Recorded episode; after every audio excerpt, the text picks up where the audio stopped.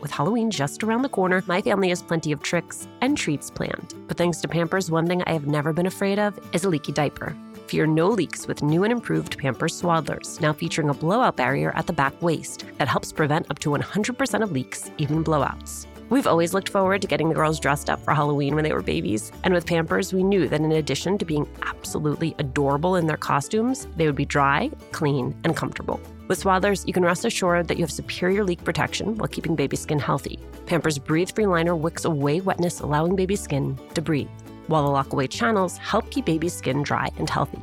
Pampers Swaddlers are dermatologist approved by the Skin Health Alliance, hypoallergenic, and free of parabens and latex. Pampers Swaddlers are available in sizes newborn to size 8 and now feature designs with the newest animal characters, Shiloh the elephant and Freddie the duck. For trusted protection, trust Pampers, the number one pediatrician recommended brand. Download the Pampers Club app today and earn Pampers Cash. Redeem your Pampers Cash for exclusive Pampers coupon savings and rewards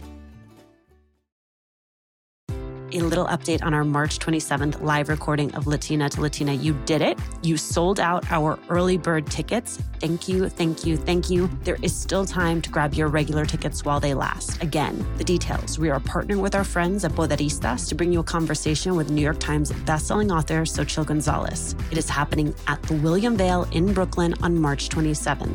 You can find the link to purchase tickets on our Instagram page at Latina to Latina or online at Alicia Menendez XO. I cannot wait to see you.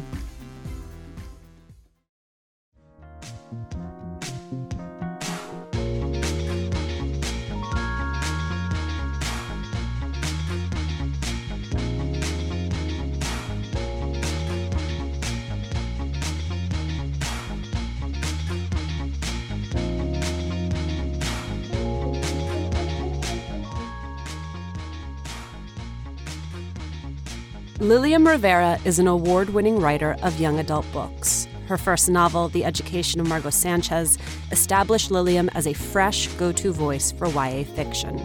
Her latest, Dealing in Dreams, is a dystopian novel that follows an all girl crew as they fight for survival. Like her characters, Lilliam has faced hard choices about who she is, what she wants, and what she's willing to sacrifice to get it. Lilliam, welcome back to New York City. Thanks. Thanks. I'm, I'm really happy to be back home. So, my fellow nerd, what did you read growing up? Oh, man. I read all the coming of age Judy Blume books. But then I also read A Clockwork Orange and The Outsiders by S.E. Hinton, Frankenstein. I kind of liked all those things. So I was like, I would read everything and anything. Did you have a favorite Latina character or author? Gosh, I didn't get into anyone who was a Latina author until I was in college, and that mm would be Sandra Cisneros. Mm-hmm. And then Junot Diaz's collection of short stories called Drown, that kind of like woke me up and made me think, okay, the possibility of me being able to write, yep. to be a fiction author, even though it took years after that. But had still. it occurred to you between your childhood and college that you were reading books where the characters didn't represent you in full? It felt to me like I was reading science fiction mm-hmm. in a lot of ways because it was so outside of my own childhood, you know, growing up in the Bronx. So I was like, wow, this is how what's it like in Wyoming? Like, you know, yeah. so and I was accepting of it. Like I was just like, okay, cool. This is a different life. You know, I was really aware of the fact that there weren't any Puerto Ricans or any Latinos in any of these uh, books, but I was still accepting of it mm-hmm. until I got to college. And then I was like, oh, wait, there's only three? like now there's a little bit more, but not much. The early part of your career is focused on nonfiction journalistic writing. Yeah, because there weren't that many authors that I could turn to and say, oh, I want to be that person when I was growing up. I was like, well, I could be a journalist. Like, yeah. I loved writing. I knew that was the only way I could cope with all kinds of stuff. And so I decided to become a journalist because an English teacher saw something in my writing and he knew that I had some sort of talent and he forced me into the high school newspaper and then I started yeah. And then I just started you know doing the journalism thing got an internship at Rolling Stone worked at Latina magazine the first women's lifestyle bilingual lifestyle magazine and I just went that route. So it was easy for me to like focus on other people. I didn't have to really focus on myself in a way. What skills did you take from that period of time that you still use today? Oh, deadlines. I don't mess around. I hit my deadlines because that's, you know, if you're a journalist, you have to hit those deadlines. If you're producing daily content, so to me, it's like journalism really instilled deadlines, and my words are not like jewels. You know, I just produce it. I, I'm not afraid to have people like workshop my stuff. I produce and I rework and rework. Tell me about the moment you decided to try writing fiction professionally. One of the magazines I was working at folded, and I had That's a, so dark, Lily. I know. I was like, it's journalism. You know, you just bounce back because there's always another magazine. But it happened to me, and then I was just like, oh, I have a break. This is an opportunity for me. So I decided I was going to write a novel. I wrote a novel um, very quickly in 90 days. I wrote it and then I rewrote it and rewrote it until it became The Education of Margot Sanchez. And then you sold it, and then in your own mind, you became a professional writer? No, I felt I was a writer in the sense because I had bylines. Mm-hmm. But when I became an author, that was when I sold that book honestly, when I saw the book in the library, that's when I felt like I was that it was real. Any kid like myself could just, you know, my younger self could have just gone to the library and asked for that book. As you were writing Margot Sanchez, were you also maintaining a side hustle? I'm always hustling. if this key for for survival, it's always hustling. You know, I used to freelance. I don't freelance anymore, but I always used to freelance. I was writing fashion copy, fashion editor, um, entertainment editor, celebrity interviews, all that stuff. So I'm, I was always doing that while I was like, you know, having the book come out. How did you land on YA as a genre?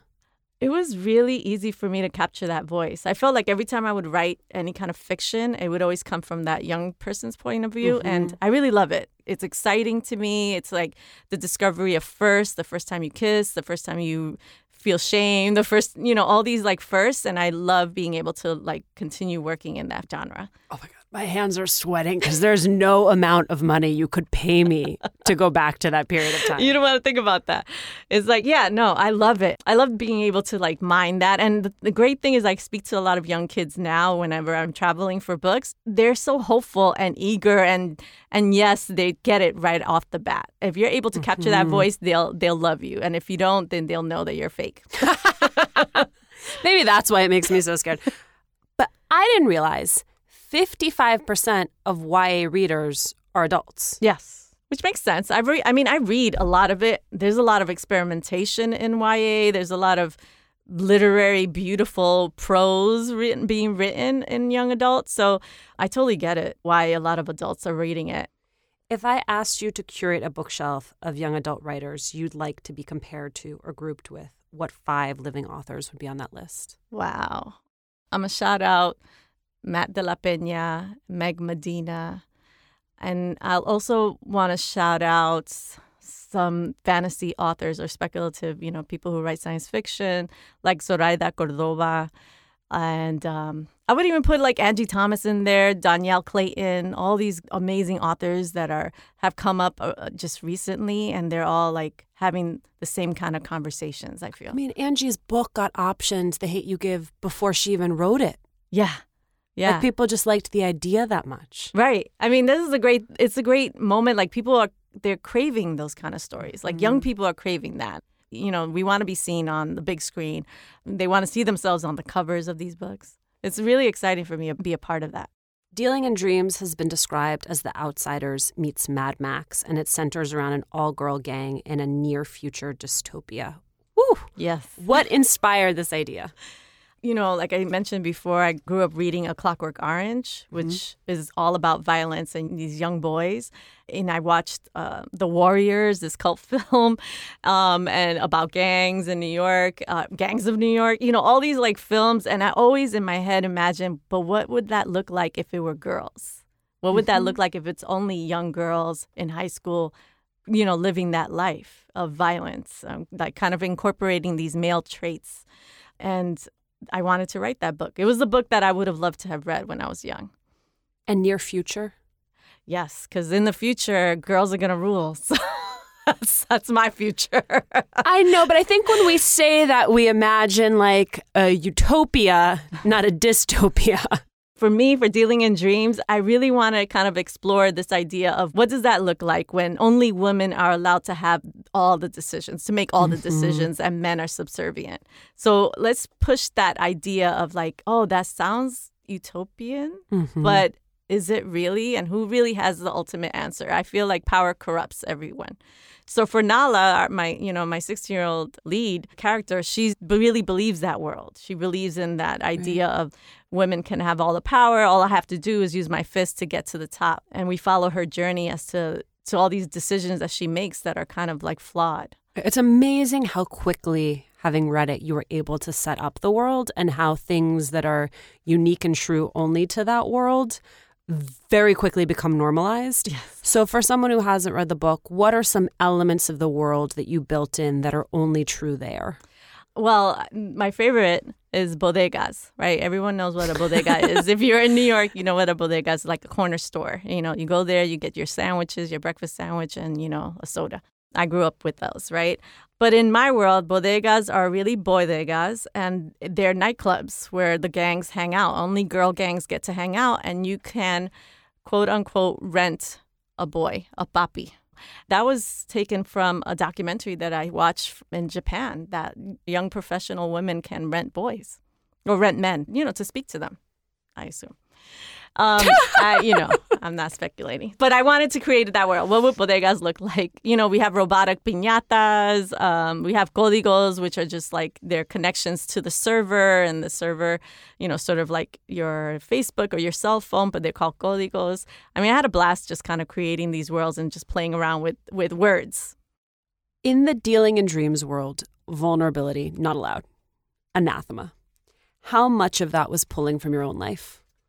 Yes, I love this idea of you have to be hard all the time. Like I think I because I grew up in the Bronx and because I grew up in the housing projects, there wasn't a lot of room for being soft. You come in always hard. And you know, being soft is being vulnerable and you don't have time for that cuz you know, it's a mm-hmm. harsh world and you got to make it and all those kind of like clichés, but in a lot of ways it's it's the way I grew up, right? And I would argue that the softer a kid you naturally are, the earlier and the more often that message is given to you. Oh, yeah, for sure. And the weird thing is, I grew up, it's two sisters and my three brothers, but I learned, like, oh, you have to be hard from my brothers, you know? So I love that idea. So I wanted to really write about that. And I feel for a lot of young people of color, there isn't room for failure. So there's this added burden of you have to be hard and you have to succeed no matter what, at mm-hmm. what cost. Hey, since you like our show, I want to take a minute to tell you about something new and exciting. Think about all the people you know, then all the people that they know. All of those relationships form a complicated, interconnected web. Wonder Media Network's brand new show, Web of Women, when my babies were going through their exploration stage, I had so much to worry about falling over, bumping heads. What did she just put in her mouth? The list was endless. But when they were in Pampers Swaddlers, I knew I never had to worry about a leaky diaper. Swaddlers are great for both baby and mommy. They keep your baby's skin healthy and dry with Pampers Breathe Free Liner, which wicks away wetness, allowing your baby's skin to breathe.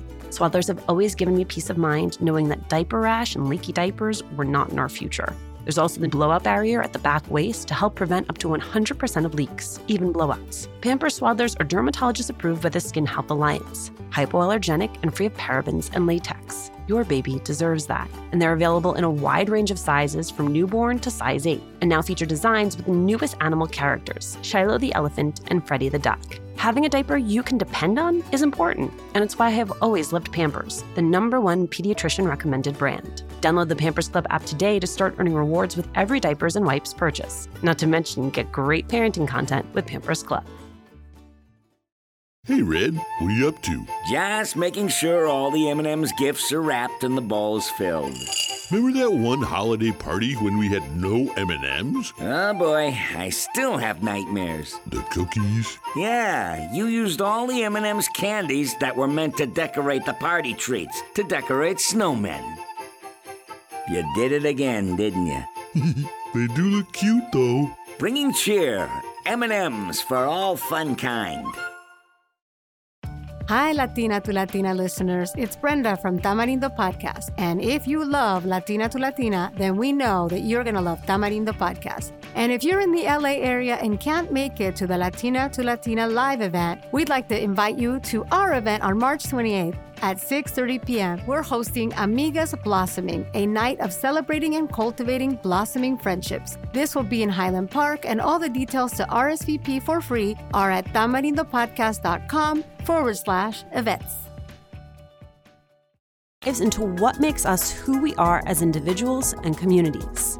The host, Jenny Kaplan, starts things off by interviewing four women she knows from different parts of her life. Then each of those women picks someone to interview, and so on. They talk about politics, gender, religion, and other facets of identity. Web of Women is a new kind of podcast that illuminates the intersection of relationships, identity, and community. Check out and subscribe to Web of Women, spelled W M N, wherever you listen to podcasts. You've written about how when you arrived at Binghamton University for college, you were suddenly surrounded by people of much greater means Yes. than yourself. Part of the way that you coped with moving between those worlds was by drinking. Can you tell me a little bit about that? Sure. I mean, I you know I've been pretty public, you know, about my drinking and being, you know, I'm sober for close to 20 years and I've written about being an alcoholic. So I feel like when I went to college, it was the first time I was away from home. It was the mm-hmm. first time I was away from the projects, from my family. You know, my family lives all in the same vicinity, in the same neighborhood. And so I felt very alone. And that was again that that burden of succeeding, right? I couldn't go back to my family and say I feel alone or I feel isolated. There's no one here that I could really talk to or I'm broke.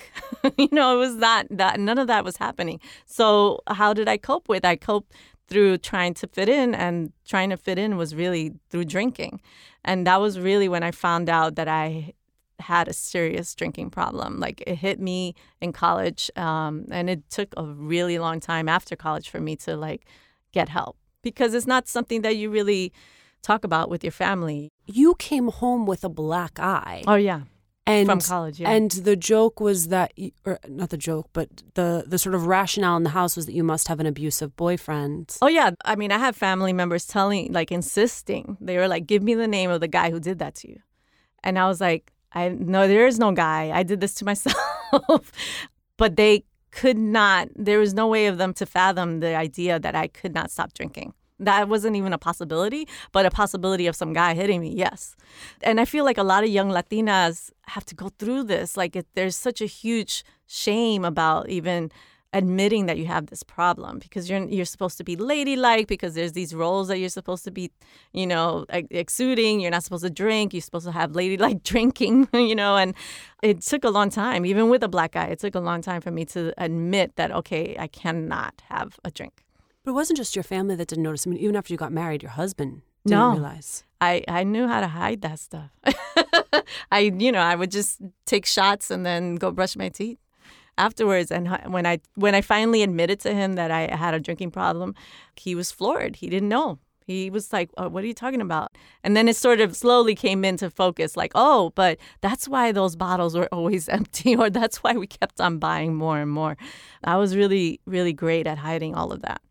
It strikes me in your retelling of the story, though, that the way it starts with him is that he he realizes more your depression than Mhm. anything else, and that somehow your instinct isn't to admit the drinking initially; it's rather to pin it on the marriage and say that you're unhappy in the marriage. Oh yeah, for sure.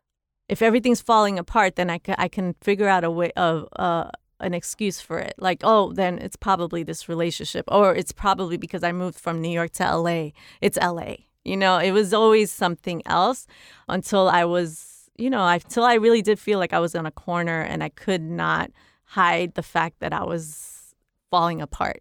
There was no way around it. So, i in a great way, you know, if someone asks me, "Oh, how you doing?" there's sometimes I'll just tell them how I'm doing. Like I don't mm-hmm. I can't hide the fact that I'm I'm sad or I'm like, "Oh, I'm feeling down" or whatever. I'm just uh, I'm honest about it to the point that because it'll save me. Like I can't hide behind this pretend, you know. It's easy to hide behind all that stuff because of Instagram and social media. For sure I buy into it, but sometimes I'm like low Yeah, no, a, a public success and a private mess. Yes. I and I buy into it, believe me, because I love Instagram. I love pretty pictures of, you know, I like to document that life. Um, I think positive is good, but I also, you know, if you follow me on Twitter, I also talk about like, oh, this I have to write another book. I don't know what I'm doing. you know, like I still don't know what I'm doing. 20 years into this, have you talked to your family about it? Uh, no. I mean, I talk to them in the sense that they know that I don't drink. Everybody does. Um, in my family, they all know. They they are aware when I'm in a family of functions that I'm not going to drink. But I just, it's not a topic that anyone talks about. You know, and this is the same with in general. If I talk about it in public, you know, people will come up to me afterwards or they send me an email and say, "Hey, I have a friend or I'm struggling," and I will gladly tell them my experience mm-hmm. about it. So it's it felt really liberating to write about it and it felt scary as well. Of course. Yeah. But I'm glad I did it. I'm really open about it. Your first book, The Education of Margot Sanchez, you wrote both the first book and the second book each in 90 days. Oh, yes. Yes. I um What? Yeah, that's crazy. There's an author who who's my mentor or used to be my mentor, um, Al Watt, and he does this thing called the 90 day novel and I took his class, his workshop in LA, and it really is like every single day he just sort of like you write every single day for 90 days until you have a finished draft. I mean, by the end of that draft, you know, depending on how many words you produce every day, you will have a full novel. And so I've done that for both Education of Margot Sanchez and for Dealing in Dreams. Mind you, I mean, the rough it's a rough draft it's terrible but it's a great skeleton for me to start and then the the rewrite process takes years for me, okay. you know. So it took it took years for both books to like just finally get it to where I liked it. But I, you know, producing content or writing fairly quickly, I tried just to get out of my way and just write it and let it be. I would find writing a, a book in 90 days impressive for anyone, but having just written my first nonfiction book as a mom, right? That's the part where I don't know how you crank that out in 90 days. Because I was a mom, it felt even that much more pressure to produce in a way because I didn't want, you know, there was a lot of people who were coming up to me, especially for Dealing in Dreams. When I was writing that book or rewriting that book, were like, oh, well, now you got two kids you might as well just forget about that lifelong dream. That's dream. the quickest way to get me to do anything. right, right. It's like spite. Like I'm all about rage writing. like let's let's just rage write all day. I'm like, you telling me I can't do it? All right, here I go. so, you know, for me that's just that was the way it was for both those books. But it does was, that mean you also have to be less precious? Like, does that mean you're standing in the grocery line writing? Does it mean oh, you're yeah, at no. soccer it's, practice? It's me in my car. I can tell you how many times I've written in my car. I, like, I will have my laptop. I'm waiting for someone to get out of practice, and I'll just be writing in my. You know, I'll find the library. This is the best thing is to find the lo- the nearest library because I I don't like to go to Starbucks a lot, you know, and all those kind of coffee places. I just want to go to a library and just work. And so I'll find a library nearby and I'll just stay there. I found though my home is lethal for me because there's a part of me that's like, I should be folding laundry. I should be loading the dishwasher. I don't want to do any of those things. Never. Ever. But there's there's a part of me that's like none of the like none of the stuff I want to do can get done until these things are done. So yeah. I've had to learn to just kick myself out of the house. Oh, okay. Yeah. No, I could write with everyone talking to me in the kitchen and asking me for things. And I will just continue as I'll be nodding, uh, yes, and I'll just keep writing. Because I just, there's no way, there's no time. I, I don't have time to waste. it feels like a lot of writers spend the bulk of their time avoiding writing. Yeah. And so I wonder, what do you do with that time? I go to museums. I know it sounds corny, but I, I do. I art feeds, you know. So to me, if I go to a museum, I that feeds my fiction. If I just take a walk, you know, you always have to be observing people. So I just need to walk and, and watch people. You know, New York is great for that. LA, not as much, but I, I find ways to do that. I like to go see movies and watch Bad Bunny. I, you know, if anybody wants to buy me a ticket to Bad Bunny, I would go. that's a character study I want. I know. I hear a lot of writers say that one of the most critical parts of becoming a better writer is becoming a better reader. Mm-hmm. Do you agree? Oh, yeah, definitely. If you're not reading, how are you going to be a writer? I'm constantly reading. You have to find out what's happening, you know, what people are writing, and you also just have to be informed. If I want to be a poet, I'm going to read all the poets. You know, I'm going to read the contemporary ones and the ones who who made history. So then I could start being a poet, you know, start writing poetry. It's the same way with the young adult, it's the same way with literary fiction. I'm just going to read as much as I can so then I could, you know, get better at my craft. The education of Margot Sanchez is often compared to Pretty in Pink. Dealing in Dreams is compared to The Outsiders. It feels like a lot of your work is taking the cultural references that we grew up with and reimagining them with people like us included. Yes, that's what I want. I want all those things that I kind of grew up with watching and imagining myself as the title of those, you know, of those books. I want to recreate those, you know, into my world, you know, a world that's only mostly people of color. So, yes to the outsiders, yes to Pretty in Pink, you know, coming of age stories. So, which worlds do you still want to recreate?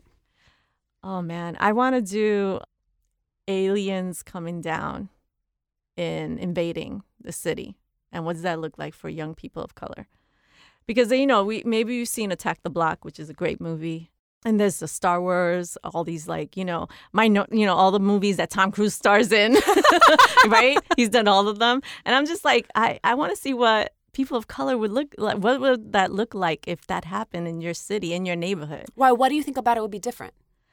Oh man, I just think about Los Angeles itself. Where I live right now is right next to a high school. A lot of, you know, brown and black kids come to that high school or, you know, come in like through the buses and then it's originally an Orthodox Jewish neighborhood. And then there's a lot of sneaker stores uh, aligned on Fairfax. So a lot of young hip hop, you know, people just, you know, lining up for these sneakers. So there's this really interesting thing that's happening in that neighborhood of people who maybe don't have have some money or don't have money or spending a lot of money on sneakers then orthodox you know jewish young girls or boys who don't talk to any of these kids and it's all in there what if an alien invasion happen in that neighborhood. I feel like this is meta commentary on gentrification. Oh yeah, um, I feel like that's all I talk about. like it's like yeah, future gentrification. what does that look like? I'm constantly thinking about history of buildings and the imprints of that history and what does that look like in the future. So for kids, they're inheriting all that. I want to ask you one more question about Margot, which is in it there is part of what you're grappling with is she's always been la princesa, mm-hmm. and then she has her fall from grace. Right. Ah, that feels like an almost universal Latina experience. Mm, mm, mm. When did it happen for you? When did I have my fall from grace? I mean, were you ever princesa? I was never a princesa, not in my family, because it was too many of us. I was always the really super shy, quiet one that's everyone else around them was sort of taking up a lot of space. I feel for me like the Latinx experience is us navigating these all these different worlds. And it's a very like American story, right? And I'm constantly writing about this American Latinx story is just navigating all types of, you know, welcoming or unwelcoming spaces, speaking Spanish, not speaking Spanish, loving, you know, J Lo or or not. so you know, to me, is that's all. It's a very American story. You know, it's coming of age, finding your voice, destroying monsters. I love it, Lilliam. Thank you so much. Thank you. It was great.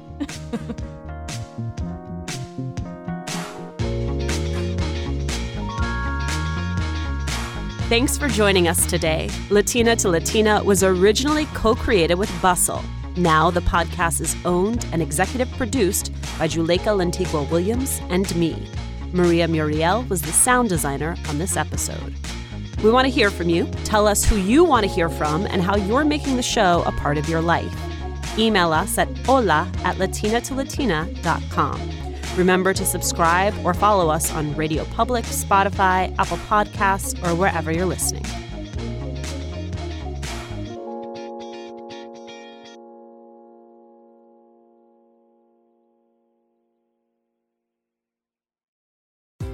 Little update on our March 27th live recording of Latina to Latina. You did it. You sold out our early bird tickets. Thank you, thank you, thank you. There is still time to grab your regular tickets while they last. Again, the details. We are partnering with our friends at Poderistas to bring you a conversation with New York Times bestselling author Xochitl Gonzalez. It is happening at the William Vale in Brooklyn on March 27th. You can find the link to purchase tickets on our Instagram page at Latina to Latina or online at Alicia Menendez XO. I cannot wait to see you.